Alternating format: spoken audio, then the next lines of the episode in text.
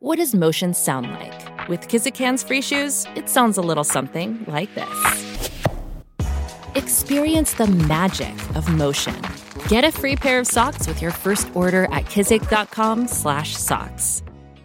The longest field goal ever attempted is 76 yards. The longest field goal ever missed? Also 76 yards. Why bring this up? Because knowing your limits matters, both when you're kicking a field goal and when you gamble. Betting more than you're comfortable with is like trying a 70 yard field goal. It probably won't go well. So set a limit when you gamble and stick to it. Want more helpful tips like this? Go to keepitfunohio.com for games, quizzes, and lots of ways to keep your gambling from getting out of hand. Welcome to the New Books Network. As the push for a universal healthcare system in the United States becomes more and more popular among the American people, we're beginning to have public conversations about access to and affordability of medical care. While many of us may not consider our health insurance until we need it, for those with chronic conditions, the American medical system can be a nightmare of insurance claims bureaucracy that prevents patients from getting the care they need at a cost they can afford. Worse, the rising prices of drugs and treatments developed in this for profit system mean that some patients receive more medical care than they want or need, sometimes at the expense of their quality of life. When a young Catherine E. Standifer was suddenly diagnosed with long QT syndrome, the same congenital heart condition as her younger sister, she was faced with what felt like an impossible choice implant a cardiac defibrillator and be forever tied to the American medical system or take a chance with death. In her stunning debut, Lightning Flowers My Journey to Uncover the Cost of Saving a Life, Standefer explores the system as both a patient and a consumer, visiting factories in California as well as mining communities in Rwanda and Madagascar, where the metals in her defibrillator were sourced, to learn more about the true human cost of the device that was meant to save her life.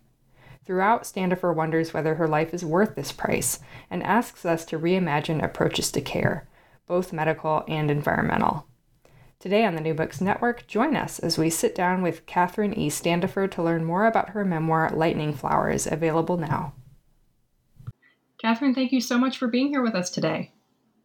Thank you so much for having me, Zoe. So, to begin, your book Lightning Flowers opens with this really haunting line. And the line is Nothing can prepare you for what it feels like to be shocked by an implanted, cardioverter defibrillator. So, could you tell us a little bit about that experience and about the heart condition your defibrillator was intended to treat? So, being shocked by a defibrillator is akin to being struck by lightning from the inside of your body. it's very bizarre. Uh, there was a moment that I didn't know what was happening, and my hands actually curled into claws with the electricity. There was a kind of thump deep in my chest that felt like getting hit with a maul, um, like one of those big axes that you chop wood with. And once I figured out what was happening, then it was just otherworldly to feel the electricity come in and be conscious during that and wonder if my life was being saved or if it was actually shocking me in error. In terms of the heart condition, my sister and I have something called long QT syndrome, which is an electrical abnormality in the heart that is genetic, in which um, during certain types of stress, the heart can start quivering instead of fully beating.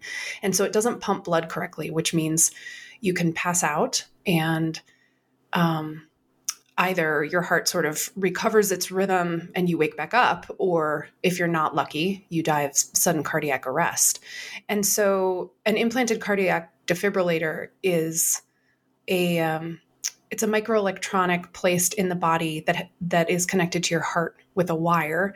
And essentially it's watching your heartbeat to see if your heart might need to be shocked to disrupt that sort of quivering. And once the heart is disrupted often it will settle back into a normal beat and someone will recover consciousness. So that's why it was so strange that the device was shocking me while i was awake. Normally you should be unconscious when it actually goes off um, my sister also has one of these devices, and the book is really about my troubled relationship to this medical technology that can absolutely be life saving and was life saving for my sister, but that also comes with quite a bit of baggage, of which um, being shocked by accident is just one variety. So, you and your sister were both diagnosed with long QT in your 20s. So, in the early days of coming to terms with your condition, you write that it was very difficult to adjust as, a, as an active young person to the idea of taking beta blockers and limiting your physical activity. Uh, so, considering the personal challenges you faced in those days, what got you interested in the more um, existential question of whether the cost of the implanted device was worth potentially saving your life? Yeah. So, although the book opens with me taking these accidental shocks to the heart, my story really begins when I was 24, uh, about three years earlier. And I uh, passed out in a parking lot in Jackson, Wyoming, and woke up with this new relationship to the fact that I could die at any moment. And that is really fundamentally true for all of us humans in a really uncomfortable way that a lot of us don't live with consciously. You know, we don't necessarily get in a car and think about how we could die on the way to wherever we're going. Obviously, COVID has created a situation in which um, people have to think about death going to the grocery store or the post office, but that's relatively new. And so for me, uh, there was sort of the layer of being terrified of dying and then there was the layer of treatments getting in the way of life the life i wanted to live and i think anyone who begins to face death has to ask themselves what it means to live, what it means to live a good life, what it means to be able to do the things you love, and to what extent each of us can transition into a new way of being when some of those things go away or become un- inaccessible to us. So, uh, my questions about whether the cost of the implanted device was worth it and by cost, of course, I meant environmental cost to make it and socio political cost for those who live in areas that are impacted by resource extraction. And then also the cost to me and other parts of my life within the medical system. Um, I really started asking those questions out of some visceral understanding that the baggage was beginning to outweigh the life saving potential. I I obviously had as I think most 24 year olds would quite a transition after my first heart surgery, learning to live with the device in my body and understanding how it would affect my relationships, how it would change what I was able to do or not do, how it would affect my relationship to my own body. And then about six months after that surgery, I ended up going septic and almost dying of this bacterial infection that had entered my bloodstream that by all estimates shouldn't have happened. um, there was a sense of like, this is a bacteria that normally lives benignly in uh, in the body, and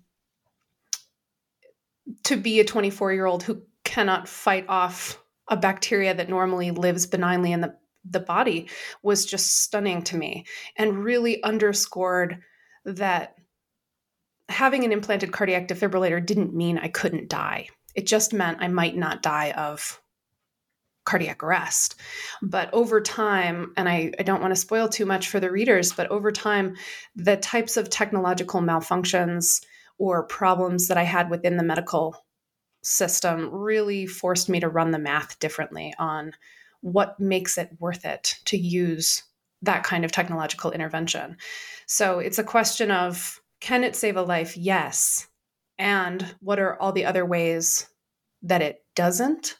Or, mm. um, or uh, to what extent is the technology the only way or the best way to save that life? I think that's really a question that I come to by the end of the book. Right. And in addition to those questions about, you know, how useful such a device really is to the patient. The book also delves into this really fascinating journey into searching for the answer of, you know, is it materially worth it to make these defibrillators? Um, so, in order to answer this question, you uh, sought to understand the actual human cost of the mines where the materials in your defibrillator came from, writing, quote, each defibrillator repository of so many minerals from around the world could be implicated in so much. So you went to the factory where the device was assembled in California, as well as to mines in Rwanda and Madagascar.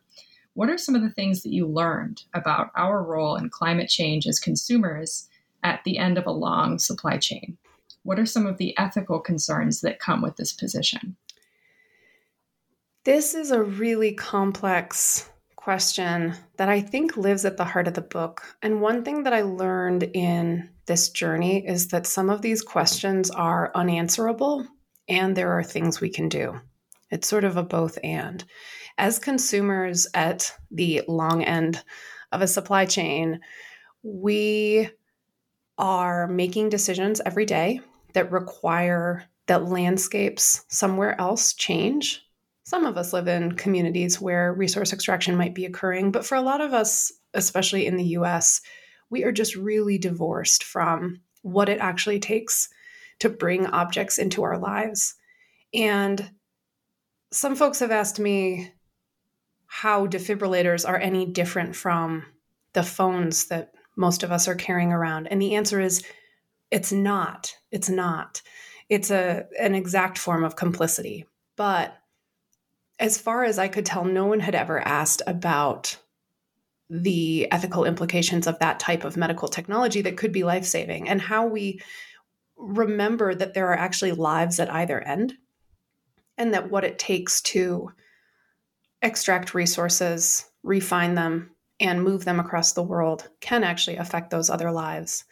And it's not that there's one solution like oh we just shouldn't make defibrillators at all mm-hmm. you know the book really wrestles with how even once i feel like the math is not worth it for me um, i wouldn't want my sister necessarily told no and at the same time we live within a system that because of its blindness to these basic questions of resource use um, is not closing some of the loops that might be closed in terms of like how how we make the decisions to employ resources how to what extent we just assume we should have them or feel entitled to them to what extent we even notice we're using them and to what extent we plan into our products what their next life might look like. And one of the things i really move into in the epilogue is the sense of responsibility that the makers of products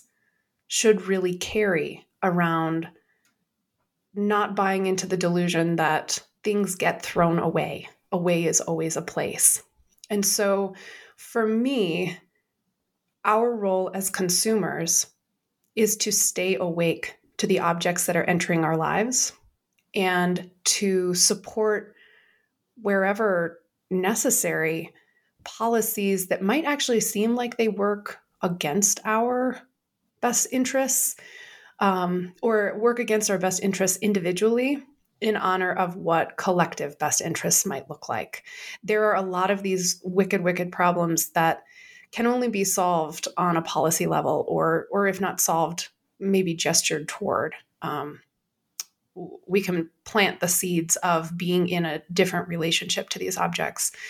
So I think part of my hope with the book is that a practitioner or a patient understands that this is not as simple as implanting an insurance policy inside someone.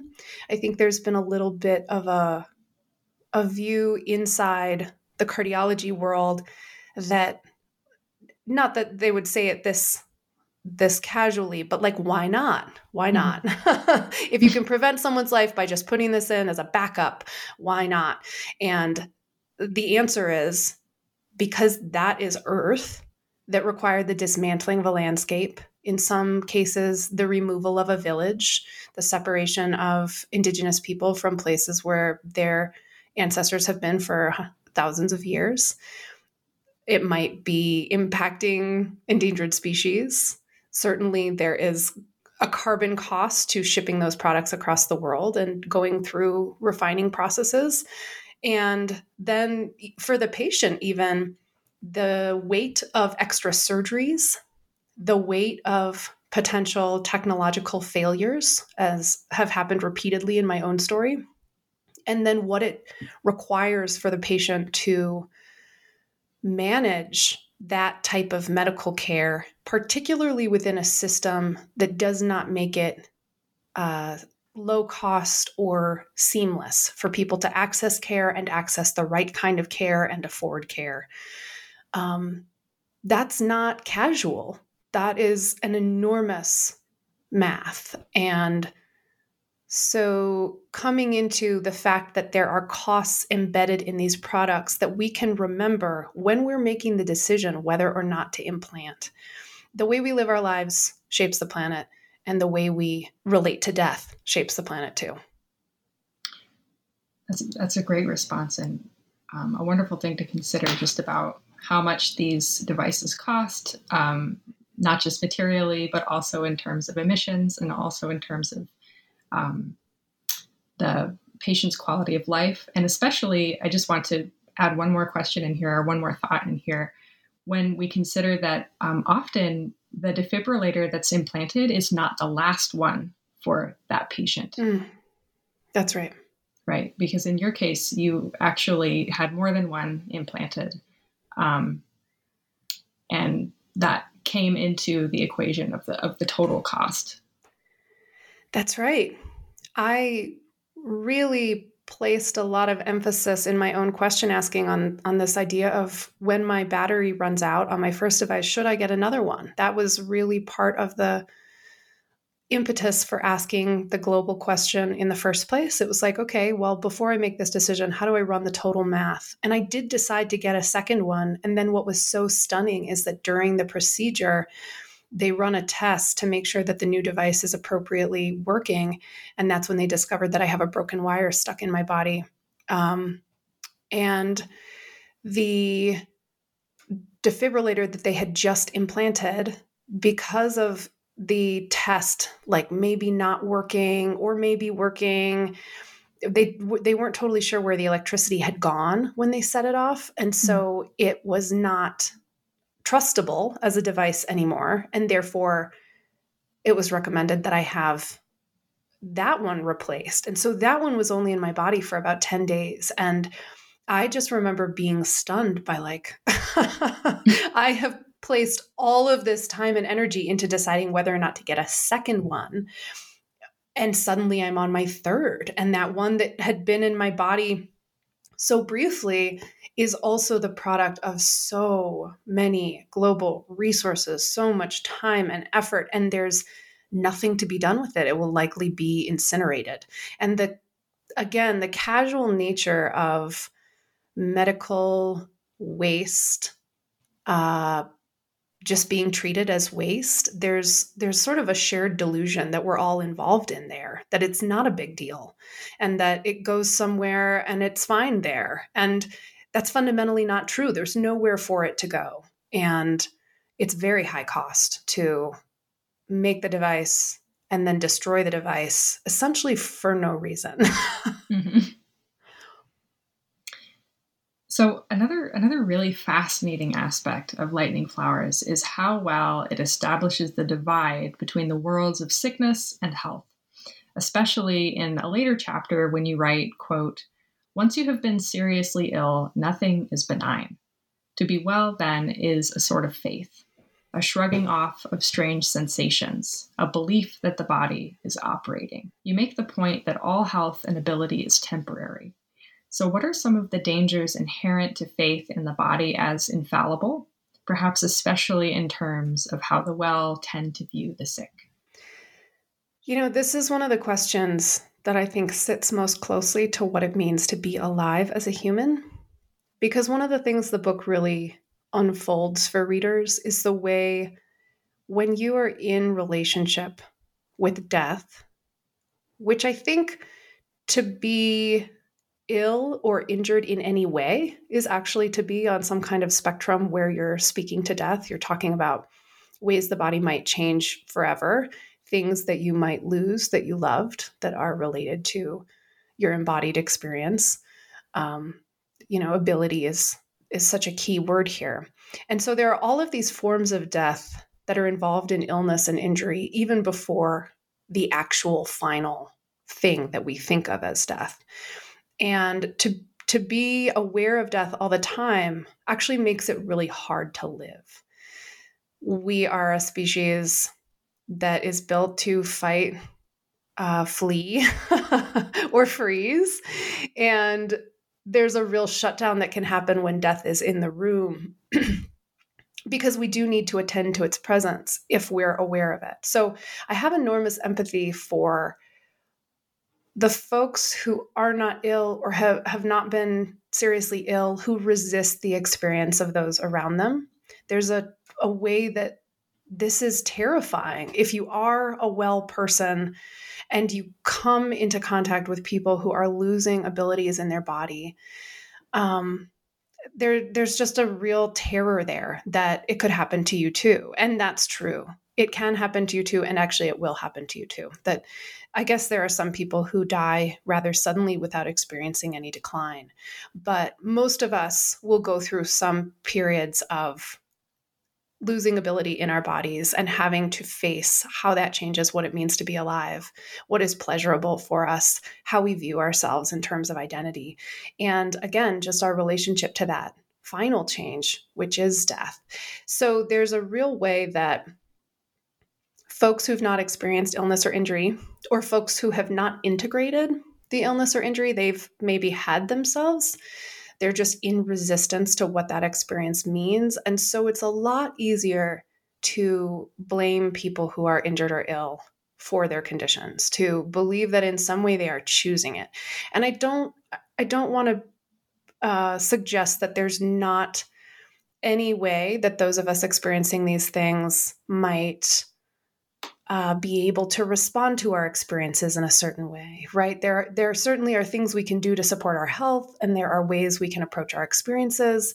And yet, fundamentally, it's unrealistic to view all illness and injury as caused by the person experiencing it, or to to believe that it could be undone if the person just insert X, Y, Z. You know, whether it's celery juice or positive thinking. When when you look outside the window, you will be reminded that all things are seasonal. And we are not good in this culture at seeing the seasons of decay, of breakdown, of death in its gradations. And it really is a beautiful thing if you are an ill or injured person and you have someone in your life who is able to sit with you in that experience and really be with you and not run away from those experiences of um, I don't know, the the period of breakdown, the period of proximity to death. Yeah. And just a follow-up question about that or a follow-up comment is, you know, I imagine that that this process was especially fraught for you being as you were 24 when you first began this journey when you first learned about having QT syndrome, long QT syndrome. And um, so for you, uh, you mentioned that there there were a couple of people in your life who were willing to to sit and um, to be with that feeling with you during that time, right? I say in the acknowledgments that my mother is the real hero of this story. For everything that happened to me that is perhaps a little messed up or um, wild to go through in your early 20s, I was so privileged to have the mother that I had who dropped everything and, and flew to be with me in the hospital multiple times. And in the book, she really holds a space for the reader of showing what it looks like to be present and tend to someone moment by moment and not run away. There are other characters in the book that struggle a little more with that proximity to death. And my mom, I only discuss it briefly in the book, but she took care of her own mother who had brain cancer from the time my mom was 14 on. Mm-hmm. And by the end of her life, my grandmother was missing the entire back of her skull because she was having brain surgeries back when brain surgery was still very experimental.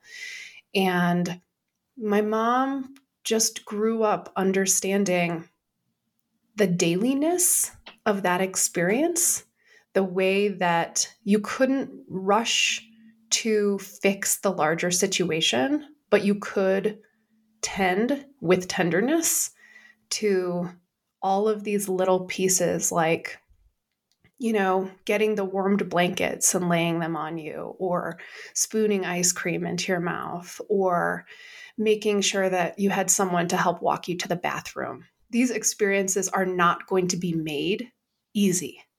And so the people who can make them survivable are just stunningly beautiful.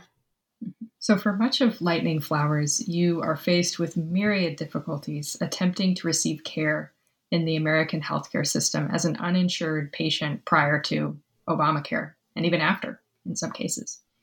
Um, still, you acknowledge that you were lucky because your family was supportive of you, could help you navigate these systems, and could afford to assist you financially in some ways. So, can you tell us about some of the cruelties endured by those who are uninsured in this system? How might your experience as a long QT patient have been different if you did not have access to this kind of familial help? One of the things that was really underlined for me in my own healthcare experiences, and then again as I was having to write them into the book, was the difference between living through the difficulty of an illness or injury and the difficulty of experiencing the woundings of a system that is supposed to tend to those illnesses and injuries. There's this whole layer in our current healthcare system for many or even most of us that to me is unnecessary suffering. Because again, to be inside an experience of illness, there's just a lot of that experience that is going to be difficult in ways that no one can really take away because this is at the heart of being human. It's the, at the heart of being mortal.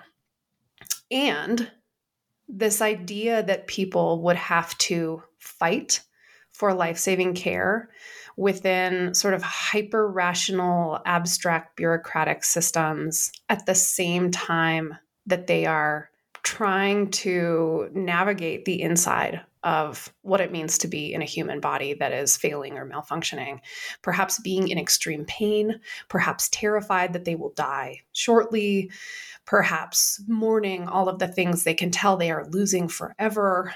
And we put them on hold we put them on hold. So uh, insurance is sort of the most basic level of this. In 2009, when I first passed out in the parking lot, I was uninsured. And it was a very strange experience in the sense that I was a white, upper middle class, educated American. And so, in many ways, I should be the one who can make it through this system. And also, in a pre Affordable Care Act United States, to be uninsured and have just gone into cardiac arrest means you're never going to get coverage for a heart condition ever again in your life because now you have a pre existing condition. I shouldn't say ever again in your life. I should say now you can only access insurance through employer marketplaces and not through private marketplaces. Since the passage of the Affordable Care Act, that piece has changed, meaning there is a place that people who have quote unquote ex- pre existing conditions can go to purchase insurance. And that system is still highly bureaucratic and technical and requires just an extraordinary amount of order of operations work. You know, to get into, see a PCP, a primary care provider, as is required to access any specialist can be almost impossible because only some PCPs are accepting the insurances that are available on the healthcare marketplace. And the healthcare marketplace in some areas might have only one insurer or no insurers, and therefore greatly restricts where patients can go for care. And because that system is set up to be quote unquote cost effective, uh, which just a side note, there's no way that American healthcare can be cost effective without better regulating pharmaceutical industries, um, medical device industries. Like there are reasons that we are in a, a very expensive healthcare system, and the types of fixes we try to put on that end up placing the burden back on the patient. So the patient ends up having to go through all of these layers of phone calls and wait lists and months and months of waiting and um, paperwork fighting in order to get what they need. And this form of bureaucratic wounding is a specific trauma that I'm hearing from a lot of readers about. It's it's not just me, and there certainly are versions of it that impact people within the private insurance marketplace as well who have insurance through an employer. There still is all that experience of fighting with billing agencies and being on hold and trying to get prior authorization for certain procedures. But I think what's most important to me when we're thinking about American healthcare policy is that access to care is really only the first step. Um, being uninsured made it so that I had to really upend my life in order to get the care that I needed and also created an extra sense of urgency. Whereas I think consistent access to a system could have taken things down a notch and actually given me more time to make healthcare decisions that might have been more supportive to me in the long run, aka perhaps not getting an ICD. But I truly thought I was going to die every minute of every day. And my sense of having access to the resources I needed to have in order to support myself was quite low. And uh, I ended up being able to get my first ICD implanted because my younger sister's surgeon said he would donate his fee and help me navigate within his hospital. And I moved from Wyoming to Colorado, which had better social services, in order to decrease the likelihood that I ended up with crippling medical debt. And my ability to do that really came from my background of privilege. You know, my father's a corporate attorney and he knew he couldn't just pay for my surgery out of pocket. And also, he could support me in moving from Jackson to Boulder. And the fact that I was white and educated and already had a sister who was known by these professionals, my sister was still on my dad's insurance at the time because she was a college student. That plays in in very complex invisible ways. I don't know if people would have hustled to help me in the same way if i had been a black woman. Mm-hmm. i doubt it. I doubt it frankly. And i also know that the way i move within the system comes from the sort of confidence of being someone whose family members are educated and who have um, trained her to believe that she gets to speak back to professionals, you know, to like actually agitate within a system or believe that she deserves to get something. I didn't know anybody growing up who was uninsured. And the only sick people I knew were old. And that I think really speaks to the economic and class privilege um, of my background so I'm very aware that even though my story is quite wild, I mean, what I went through to get care is crazy. and the layers that I experienced later on when I did have healthcare through the Affordable Care Act were still also crazy. And yet, um, there are so many um, layers of adversity and added weight that other folks in this country are experiencing. So, yeah, I don't know. There's no end to that question. oh, that was wonderful. And actually, you um, spoke so well to my next question, which was going to be about the kind of like maddening indifference of the insurance bureaucracy and um, so so I think I'll fold that into my final question for you, which is essentially what are you hoping that readers of Lightning Flowers will come away understanding better about not only the existing uh, state of healthcare in the United States, but also understanding better about what that system could be? This question is really at the heart of things, Zoe. I think one idea that I really want to soak into readers is that we actually can design better systems. That our current systems center particular values, and you can't fix the American healthcare system unless you start with a different value. I don't believe that profit is the appropriate value to center for something like healthcare. I can't speak to all of capitalism. I don't think I love capitalism, but I can tell that in certain realms of our our society, profit cannot be at the center. And I don't believe that we will be able to adequately amend our system unless we start with the idea of what we want things to feel like. I think the other piece that really sits at the heart of what I've learned is that our cultural relationship to death is deeply unnatural and deeply harmful. And that there's a real bravery being asked of us around how we are able to hold space for the fact of being mortal and being woundable and what those experiences are. That, especially in the COVID moment, there are a lot of people around us whose bodies have been changed forever by this virus, some of whom are quite young. And the sense of, um, oh, what is the word I want? The sense of being invincible is not it's just it's just not real.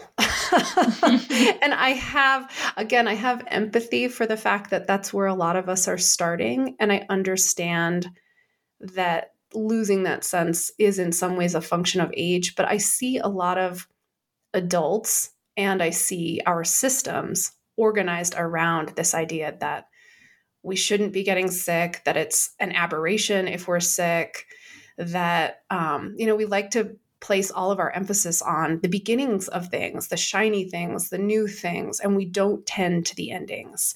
We don't tend to um, end of life. We don't tend to the way someone's experience really is changing in their body in the midst of illness or injury and we don't tend to the end of life of products. I mean that is just um, true across the board. Well this has been just wonderful, Katherine. Thank you so much for taking the time. Thank you for these thoughtful answers to difficult questions. Um, and thank you for writing such a wonderful book. Thank you. It means the world to hear. My name is Zoe Bossiere, and you've been listening to an interview with Katherine E. Standefer about her new book, Lightning Flowers, on New Books in Literature, a podcast channel on the New Books Network. Thanks for listening.